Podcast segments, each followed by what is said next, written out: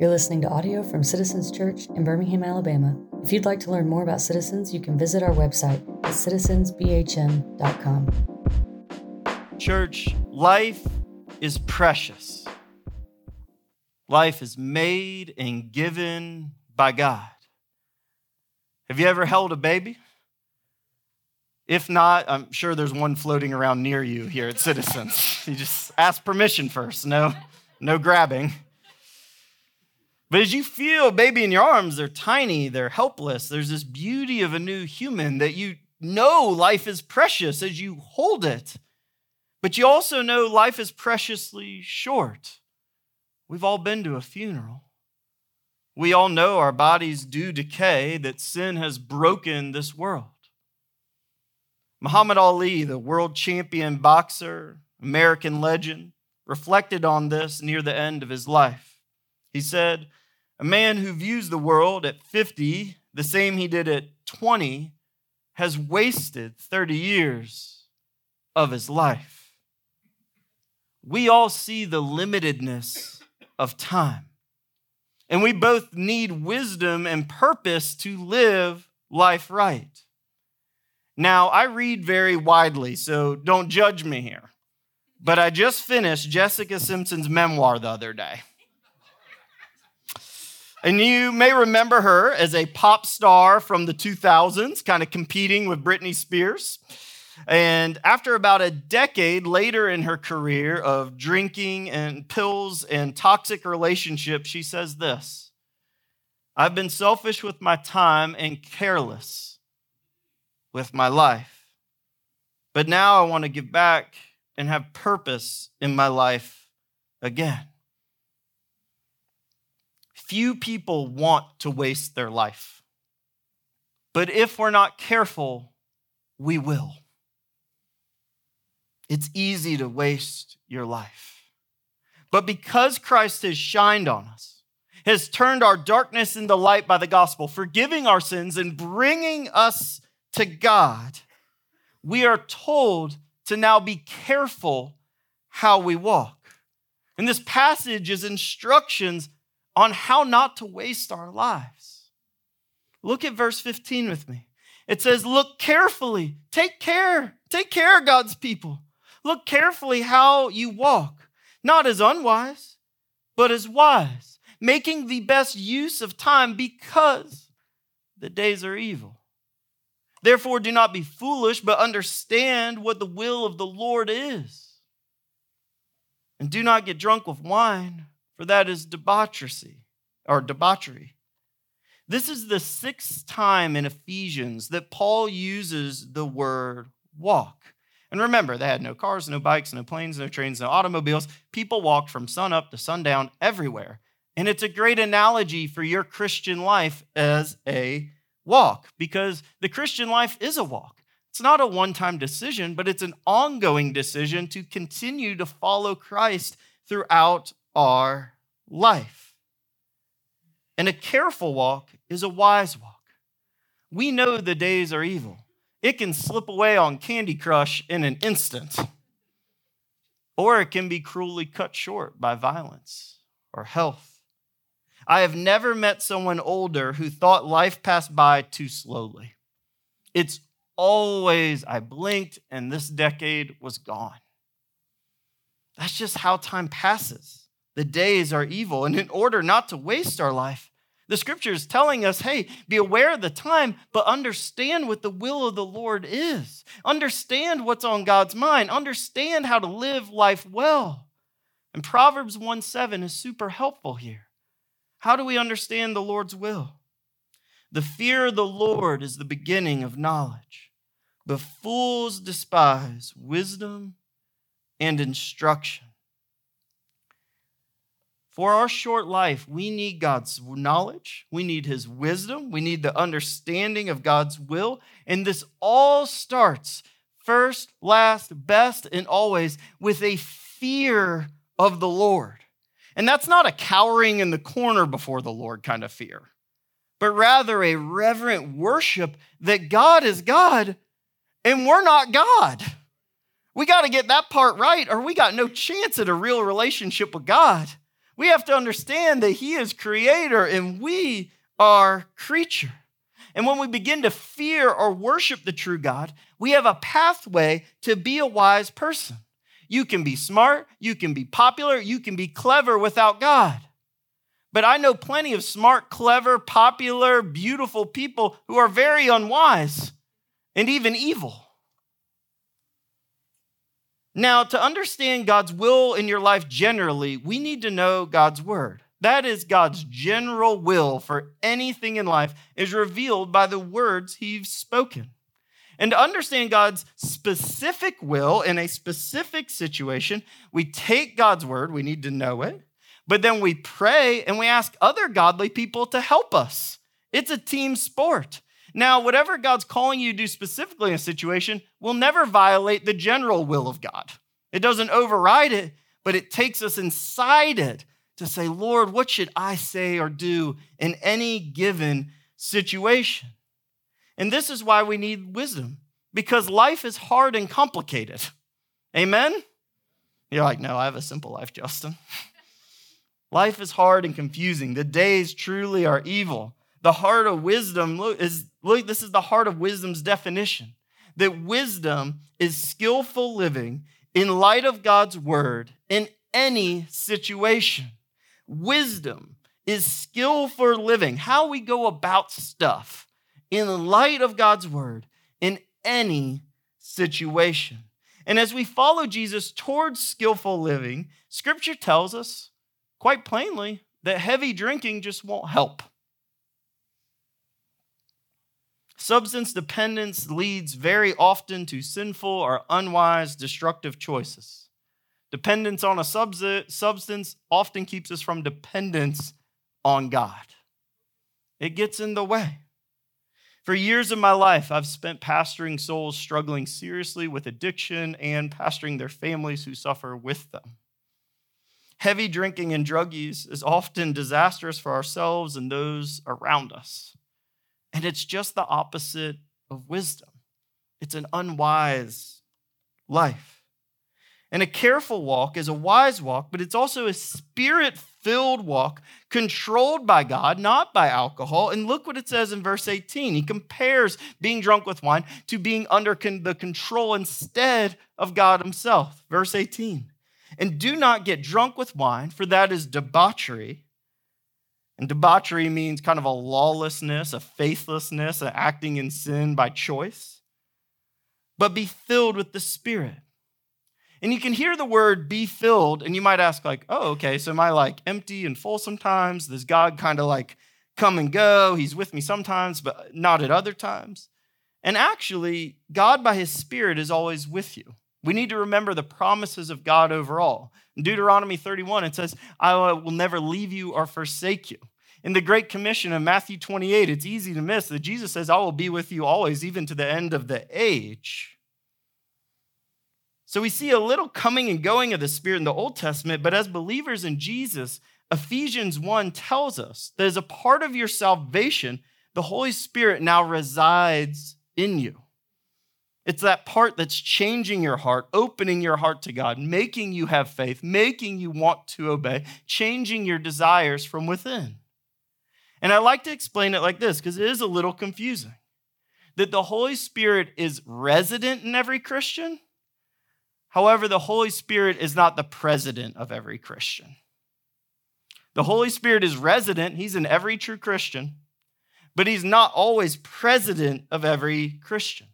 That the fullness of the Spirit indeed does go up and down inside you. The New Testament is full of verses that someone is full of the Spirit, and then they preach or they sing or they have joy or they endure hard things. These spiritual fruits start bubbling out of them, both for ministry but also for character in life. But there's also a description of being less full of the Spirit when we refuse to live for God, when we refuse to obey instead give in to sin ephesians 4.30 told us this describing various sinful behaviors. And do not grieve the Holy Spirit of God. And as believers, if you're a believer today, you've felt this. That when you sin, God's conviction comes. And we realize we've forfeited nearness with God for the temptation of sin. And God's convicting is called a godly grief. We get that from 2 Corinthians 7. And the point of this godly grief, this mourning over our sin, this sadness, is to draw us back to God. Feeling conviction is a good thing. It's prompting us to repent, to run to God, not hide it, not bury it in shame, but to say, Lord, I, I, feel it, I see it, I know it. And to find a merciful Jesus that says, hey, come on in for the big hug. I'm ready to forgive you always. See, we're in Christ. So when God's grieving, it makes us grieve. A sign that you're a believer in Jesus is that sin makes you sad and leads you to repent. Sin is the worship of anything other than Jesus, to use your body or life in a way that doesn't worship Jesus. On the flip side, if sin is the worship of anything other than Jesus, then walking in the Spirit, what this passage is describing, is the worshiping of Jesus. The heart of a spirit filled person is that they have turned to say, You are God, and I want to worship you with my life. And when I sin, I repent and go back to worshiping Jesus. See, worshiping Jesus is, is the only wise life. Worship is the fear of God lived out. And when we really think about it, in light of who God is, and in light of all of eternity, both behind us and before us, to not worship Jesus now is to waste our precious life. The only wise life is the one bowed before Jesus. And now there's four things in this passage, four commands that are kind of associated with the filling of the Spirit, this walk of worship. And they're right here in verse 18 and beyond. It says, Be filled with the Spirit, first command, addressing one another in psalms, hymns, spiritual songs. Three different words for the same thing. When you worship, worship with spiritual songs from the Bible, from Bible words, from creative energy of the church, worship. Two, sing and make melody to the Lord with your heart. Three, give thanks always for everything to God the Father in the name of our Lord Jesus Christ. Number four, submit to one another out of reverence for Christ. Now, the command, be filled with the Spirit, is a right now and an ongoing thing. It's in the present tense with this idea that we will keep being filled with the Spirit. But here's the trick of the passage that the verb is actually passive that I can't fill myself. That passive, it has to happen to me. So the image that we're given is like we're a cup with water in it, and we're called to be filled to keep asking God to pour the lemonade out of mama's pitcher of his spirit in the glass. That we would continue to be filled over our life in the ups and downs of our life by more of God. Now, in the original Greek, that's original language of the New Testament, it's really ambiguous here. These four commands are they the result of the Spirit filling us, aka God fills up the cup and then we do these four things? Or do we do these four things as a way of moving our jar in the right place and then God dumps the Spirit in? And truly, church, it's a both and. Spirit filled people do these four commands, but in doing these four commands, you'll find you're filled with the Spirit. God's working it both ways. It's like, do I think my way into doing or do I do my way into thinking? It's both. And we see that the first command is to worship God specifically in song with one another or together. That it's not just something we suggest or like like to do or we like to do in our culture, but the worship of God is a direct command of God. And he's pretty specific to sing together. That's why we worship. That's why we make extra time for extra songs at our church, addressing one another in psalms, hymns, and spiritual songs. Our worship is about God first, but quite clearly, it's to encourage one another. That there is a corporate or a body aspect to worship. And y'all have felt the spiritual power of singing together. Amen? You have felt the moment that you can feel it, that there's a power that when you're singing and you're singing out from your heart saying, I live for the king. And look, so do you. And look, God is worth it. So we are here and we're not crazy to be here at 930 singing our lungs out. That's totally weird. It's unproductive in a secular world. But in a spiritual world, it couldn't be more important. That there's a gift coming from God, and we're blessing the God who deserves all worship. And science backs this up. Recent research studies have proven group singing raises mood through raising our oxytocin levels. Oxytocin increases levels of social cohesion, feeling part of a group, being a part of a group, and it both moves us and binds us. To translate that into Christian, worship builds community. That as you worship with others and look around and see that we love the same Jesus, it actually brings us closer to God and closer to each other. And we know this instinctually. How much more encouraging is it to go to a birthday party surrounded by people that love you and they sing happy birthday to you? Rather, the terrible. I know. The introverts cringe. But I'm going to argue that a group is better than making a birthday cake alone, lighting your own candles, and whispering happy birthday to yourself. Humans have been singing and making music since the beginning of time. Singing is not about survival. We are spiritual beings, and singing feeds our soul. It's wild to think about heaven being described as making music and worshiping Jesus. It's wild to think about when angels are pictured in the Bible, they are singing. That God commands us all the way through the Old Testament, all the way through the New, that knew that there's an expectation that we, like the birds, were made to sing and live life like that. But look what the rest of verse 19 says. Worship aligns us to the purpose of our everyday. Sunday's a celebration, it's a preparation, it's a healing, it's a refueling for Monday through Saturday.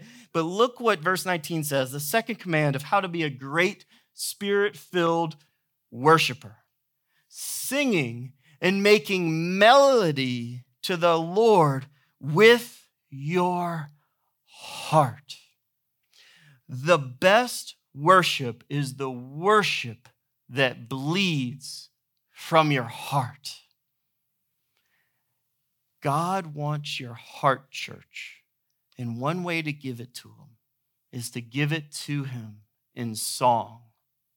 That word making melody is solo. And the inference of that word is like the strum on a guitar string. So, what this passage is inviting you it's saying, Would you strum your heart to the truth of God? Would you be moved so deeply that you'd wake up to ourselves and our emotions and our affections and turn them over to God? That worship's not an external extra thing, but it's a part of you being an alive human who follows Jesus that He wants all of your heart, whatever's in there fear, sadness, shame, guilt, excitement, joy. Worship's a way to let it all out. And God knows that we need it. And today, I want you to have the courage to question how you worship. I want you to entertain with me that perhaps there's a better way to strum your heart to God. In college, I'd become a new Christian, and like a good new Christian, I went to work at a summer camp. That's like the immediate path. You have to. And uh, late one night, we were having like a small men's discipleship group, the older staff caring for the younger staff. And there was a guy named Tommy. And Tommy just kind of led off group with complaining um, about Evan. And he was complaining about Evan that he hated being around Evan at work, and he especially hated being around Evan at worship. And our wise, patient leader goes, Well, what, what do you hate about Evan so much? And Tommy went on to say, Well, Evan just worships so loudly, so wildly. He dances, he whistles while he works. He has so much joy that it has to be fake. I think he's obnoxious, and I just do not like being around him. Our wise leader knew Tommy barely sung at worship, that Tommy mostly looked bored and unengaged. Nothing like making melody from his heart. So he let Tommy go on and on about the evils of Evan, judging him and complaining. Then the leader dropped this question like a grenade into the group. Said, Well, Tom, do you think God would prefer people worship like Evan, full of joy, or like you, mostly bored? And you would have thought a real grenade went off. The goal here isn't guilt. Like, hey, y'all, let's do more because we ain't doing enough. But I have a theory that subdued worship is more often about us and our insecurities than the greatness of Jesus. And common sense would tell us that's not great, that there must be a better way to make melody to a great Jesus who deserves our heart, that wants our passion, because Jesus is worth it. And think about this Jesus is passionate about you. That's what we call his journey to the cross, his passion, that he would suffer and die for your sins and raise from again to the glory of God so that he could turn our dark hearts to light, that we would see the glory of God and then we would praise him. Jesus says, You can either praise me or the rocks will. Everything in creation was designed to worship Jesus. It is sin that gets in the way. So, church, I would like you to break whatever chain it is to move up in passionate worship, not because it's my preference, but because it's what's described in God's word. Look with me at Psalm 149. It's like a, a lineup of biblical worship. It says, Praise the Lord, sing to the Lord a new song, praise in the assembly of his faithful people. That would be the church. Come up with new songs and give God the glory he deserves. Let Israel rejoice in his maker. Let the people of Zion be glad in your king. We worship because we have a king. We worship because we have a king that died for his people. Who ever heard of that story? It never happens in human life, except for this one guy. Verse 3, it says, Let them praise his name with dancing. Your body is an instrument. Make music to him with timbrel and harp. Pick up an instrument. For the Lord takes delight in his people, he crowns the humble with victory. We praise God because he first delights in us. We don't praise him to get his shine, get his delight, get his love. We dance because we're already delighted in.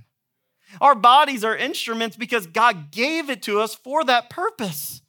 There's a reason we got lungs, there's a reason we got tongues. We are to praise God. Verse 5 Let his faithful people rejoice in this honor and sing for joy on their beds. You were made to worship God, church, and worship Him together, and also have joy when you lay down at sleep and whisper these songs in your sleep till you go to bed. There's been times in my life that things got so dark and felt so bad that all I could do is get a little printout of Amazing Grace. I wrote it down in the back of my Bible and I would just read it over and over and over and over again until I fell asleep because I didn't have any more tears or words. And I just said I would rather praise God in my lowest point than sit and let my mind wander to other, other things. God in his praise is a gift to you. His commandments are not burdensome, but a gift to say, My purpose will be found in the praise of God Himself. In this psalm, you can see it sounds like joyful, rowdy worship. That doesn't mean you need to scream, but scripture's pretty clear you gotta sing. So if you're like, What's my step? Read the words. Go for it. Sing. You if you're worried about your voice being bad hey it's loud enough no one can hear you. So go for it. There's times we can hear each other, there's times when we're blending in, but sing to the King because he's God. Do it with gladness, do it with rejoicing, do it with new songs, do it as a faithful church. We are the singing people. We're joining Christians of thousands of years, specifically 2,000 years of Christians have been singing. That's our religion, that's our faith. And remember, most of the Christians of the world worship this way with a deep enthusiasm. And here at Citizens, we're cultivating a diverse community of disciples. And one way to do this is to continue to grow in more biblical and more engaged worship experience. We are aiming for a multicultural worship experience that's a new thing we build together. We learn from the black church tradition, we learn from the white church tradition, we learn from the Latino and Korean church traditions, and all of them to create a new church who's learning to sing a new song together. Amen? Doesn't that sound like a heavenly and holy goal? Amen. That's what we're going to do in heaven, and that's why we're trying to do it best we can on earth. That's why it's worth working on our worship, where we can be ourselves just as you are, as unique and as different as you are in every one of us in our unique story, but we can uniquely follow the same Jesus and worship Jesus as God instructs. Amen. Amen. I want to address why we don't worship Jesus with passion. I've been doing a little bit of research of what are the barriers that we struggle with worship. And the top three were these Number one was distraction. With our minds racing on other things, whether it's external things or internal stuff.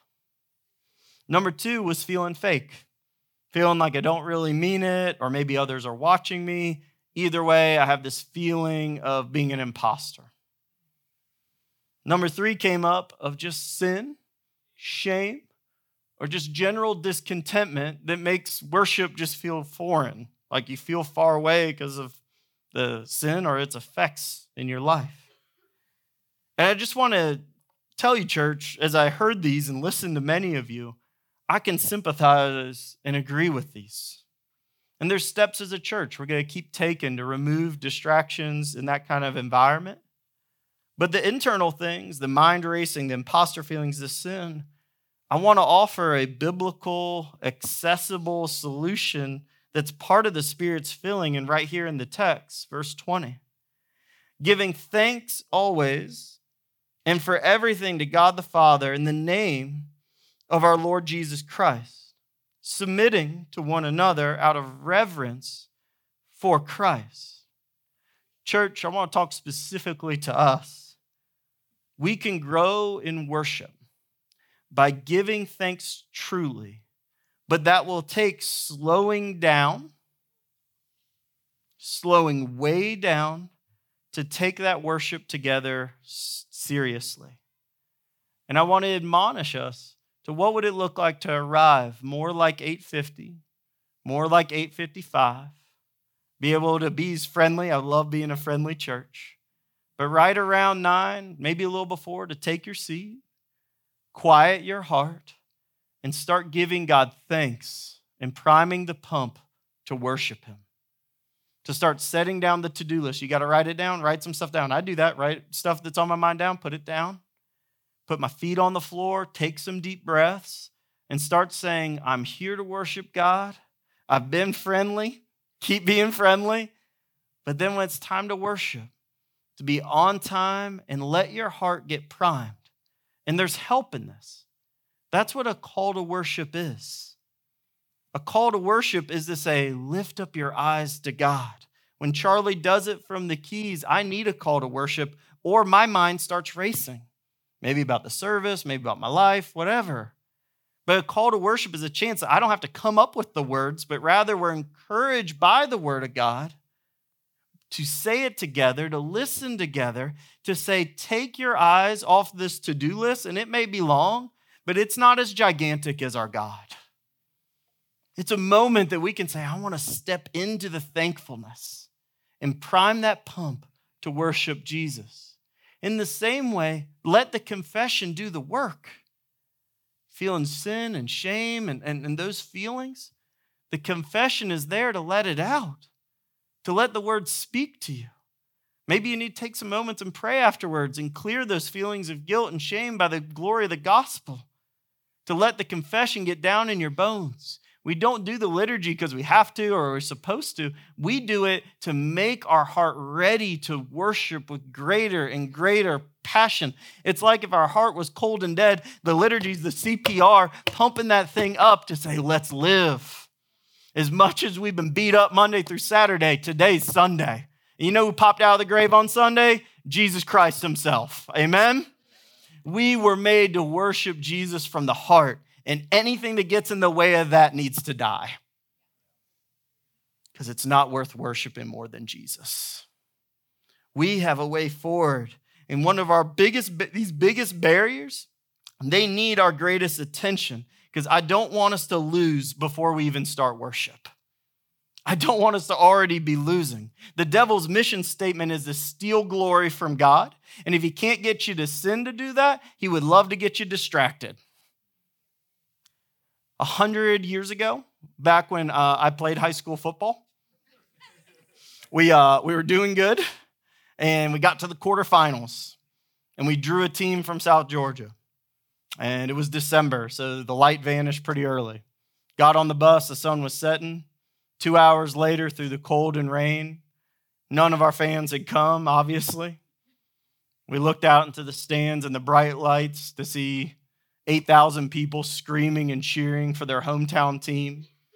We got off and walked through the mud and the rain and the cold and proceeded to get beat by 100 million points. and as we got back on the bus, man, we lost before we ever showed up.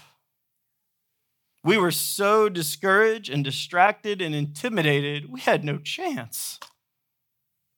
Church, that's what I see with us sometimes.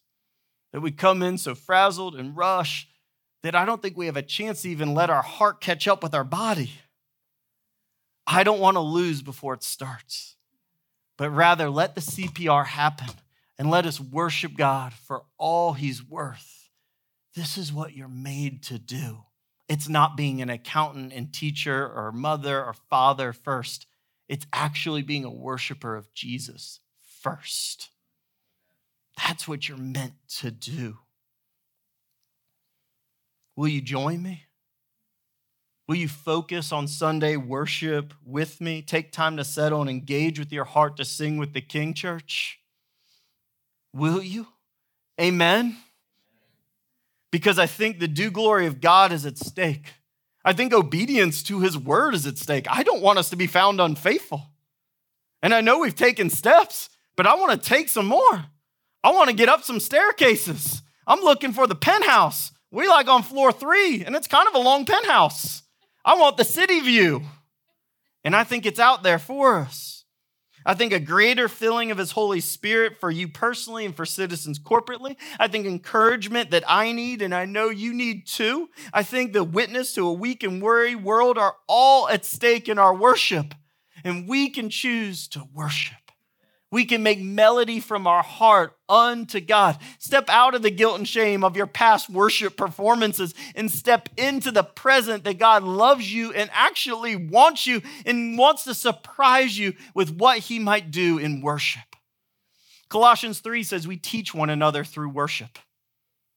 You usually think, no, teaching is what Justin does right here.